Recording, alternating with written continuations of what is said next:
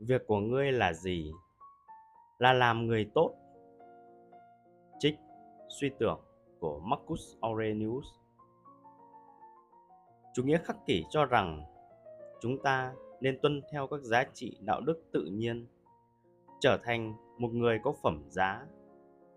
Vậy, thế nào là một người có phẩm giá? Một người tốt đẹp. Theo jordan peterson nói, người tốt là một cá nhân nguy hiểm.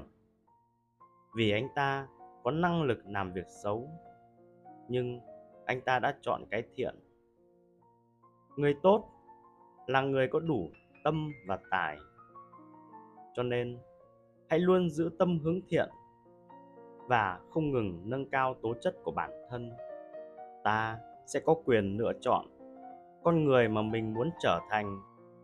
Ta là người tự do và tốt đẹp theo cách mà ta muốn.